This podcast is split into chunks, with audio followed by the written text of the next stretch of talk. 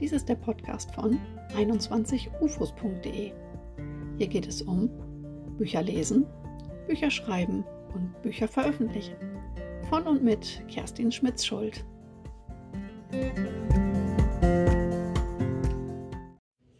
Herzlich willkommen zu einer neuen Episode des Podcasts von 21ufos.de. In der heutigen Folge geht es um das Thema Moralvorstellung in der Literatur.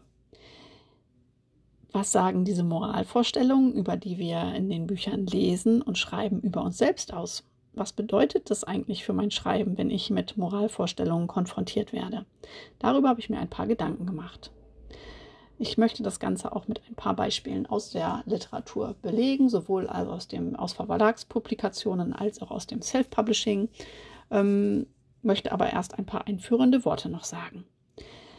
Bei diesem Thema ähm, stehe ich als Leserin ja immer vor der Herausforderung, den Weg der Heldin mitzugehen.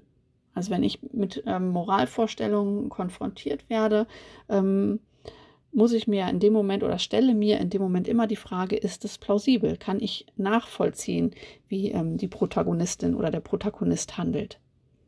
Selbst wenn es nicht mein Weg wäre, ja, kann ich das trotzdem ein Stück weit mitgehen und äh, kickt mich das nicht aus der Geschichte raus.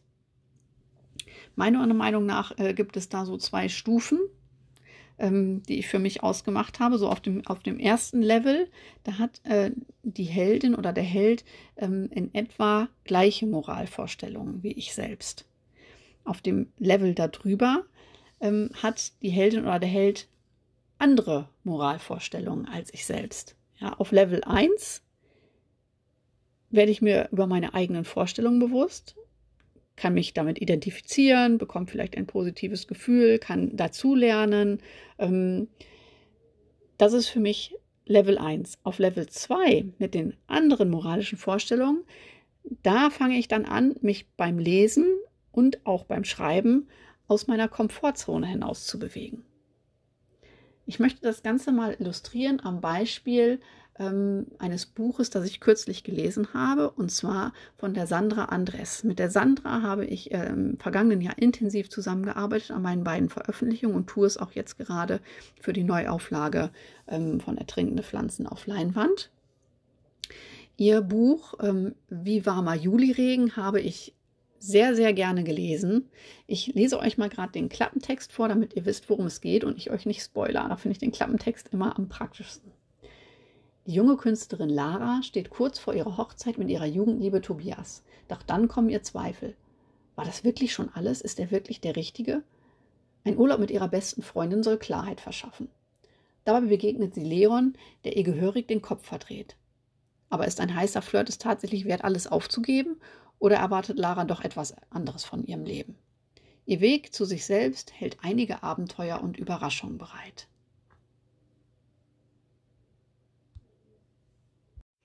Ja, die junge Frau steht tatsächlich vor schwierigen Entscheidungen. Es geht vordergründig immer um die Liebe, ähm, doch sie steht auch immer wieder vor dem Dilemma, sich dafür einen Lebensweg entscheiden zu müssen. Das kennen wir wohl alle um, und so bietet diese junge Protagonistin viel Identifikationspotenzial. Das bedeutet aber nicht, ähm, dass ich als Leserin alle ihre Schritte gutheiße. Im Gegenteil, manches fand ich durchaus fragwürdig, manche Entscheidungen hätte ich definitiv anders getroffen aber ihr Handeln erklärte sich immer aus, ihr, aus der Figur heraus. Das war in sich schlüssig. Sie ist mir damit auch ähm, ans Herz gewachsen und ich wollte wissen, wie es denn ausgeht. Damit geht es für mich hier vor allem um ähm, das Finden des eigenen Ichs und dann auch das unbedingte Durchdrücken dieses Selbst. Ja, ähm, und daran, äh, und sie reibt sich dabei tatsächlich auch eben an gängigen Moralvorstellungen und ist ähm, eine Herausforderung für den Leser im äh, absolut positiven Sinne. Also ich musste mich wirklich mit dieser ähm, Figur auseinandersetzen. Es ging mir auch schon vor vielen, vielen Jahren so, als ich ähm, das Buch Liebesleben von Zeruja Schalev gelesen habe. Ähm, da geht es auch ganz stark um das Ich und dessen Aufgabe in der Begegnung. Auch hier einmal der Klappentext, damit ihr wisst, worum es geht. Die Begegnung mit Ari, einem alten Freund ihres Vaters, wirft das Leben der Ich-Erzählerin Jaara aus der Bahn. Vom ersten Moment an verfällt sie der erotischen Anziehungskraft des ebenso rätselhaften wie tyrannischen Egozentrikers. Yara lebt eine bedingungslose, obsessive und demütigende Liebesbeziehung, die sie dazu bringt, auf alles zu verzichten, was ihr Leben bisher ausgemacht hat. Ihre Ehe, ihre Karriere, ihre Vorstellung von Treue und Anstand. Dass das eine Herausforderung ist, äh, das merkt man eben schon, wenn man eben diesen Klappentext liest. Und äh, für mich war das damals eine tatsächlich zu große Herausforderung. Ich habe dazu auf Instagram auch mal einen Post gemacht. Heute ist das Buch tatsächlich eines meiner absoluten Lieblingsbücher, ja, eines meiner All-Time-Favorites, ähm, weil es sich nachhaltig in mich eingegraben hat und ich mich wirklich damit auseinandersetzen musste wenn wir über das Thema Moralvorstellungen in der Literatur sprechen, dann äh, kommt einem natürlich auch sehr schnell der Gedanke an äh, Fifty Shades of Grey. Also ich denke, da muss ich inhaltlich nichts zu sagen. Das dürfte allen ähm, bekannt sein, ob man es nun gelesen hat oder nicht. Ähm, ich habe damals für mich definitiv festgestellt, dass ich ähm, zu alt für diese Geschichte bin. Also die hat mich nicht, ähm, äh, ich will nicht sagen, die hat mich nicht abgeholt, sondern ich gehörte einfach, offensichtlich war ich nicht die Zielgruppe. Ich fand aber, ähm, dass, sie, dass die äh, Autorin es sehr, sehr gut geschafft hat, eben mit diesen Moralvorstellungen ähm, die Menschen zu erreichen. Ja, es war ja ein absoluter Dauerbrenner, es war ja, äh, oder bis heute ist das ja ein absolutes Thema ähm, in und außerhalb der Literaturszene. Und das, das, das muss man erstmal hinkriegen. Also das finde ich wirklich, wirklich erstaunlich, ja. Und da sind wir dann eben wieder bei Level 2. Ja? Ich finde, in diesen Büchern wird, wird man als Leser gefordert, man wird herausgefordert. Ja? Ich, muss mich, ich muss mich nackig machen, ich muss mich schmerzhaften Einsichten stellen, um zu einer Meinung und zu einer Haltung dem Buch gegenüber zu gelangen. Ich muss mich wirklich inhaltlich mit meinen eigenen Moralvorstellungen auseinandersetzen.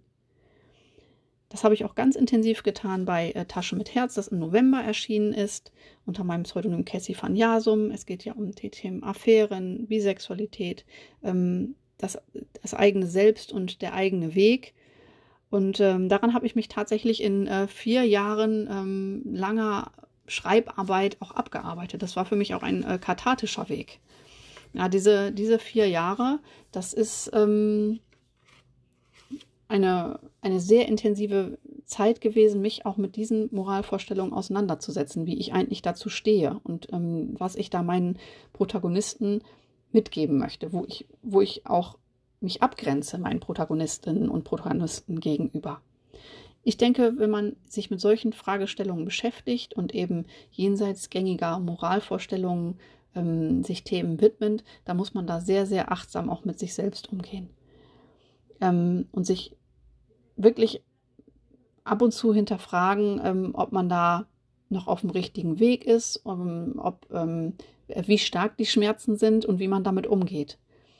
Ähm, das kann ja auch schwierig werden, das kann ja auch emotionale ähm, Verletzungen aufreißen oder Themen, die man sehr, sehr lange verdrängt hat und mit denen man jetzt dadurch äh, konfrontiert wird, indem man sich im Schreiben diesen Themen widmet. Letztlich steht dann am Ende ein Erkenntnisgewinn. Und ähm, um der Geschichte, an Erkenntnisgewinn, um der Geschichte und äh, um seiner selbst willen. Ja, ich habe dann etwas aus der Geschichte gelernt, ich habe etwas über mich selbst gelernt.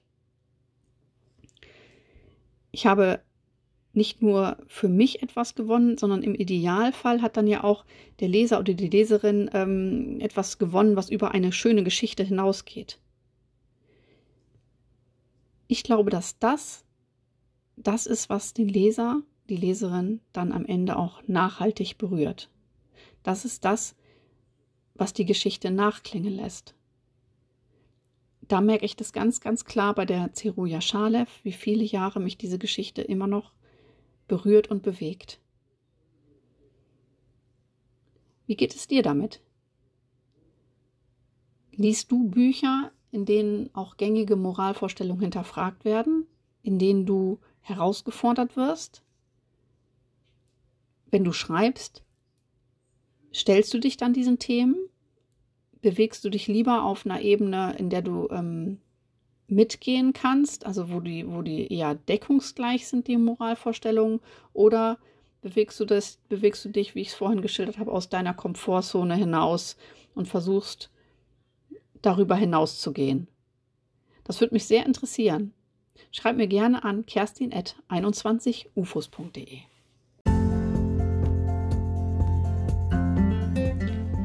Damit verabschiede ich mich für heute. Vielen Dank fürs Zuhören. Vielleicht bis nächste Woche. Deine Kerstin Schmitz-Schuld von 21ufos.de.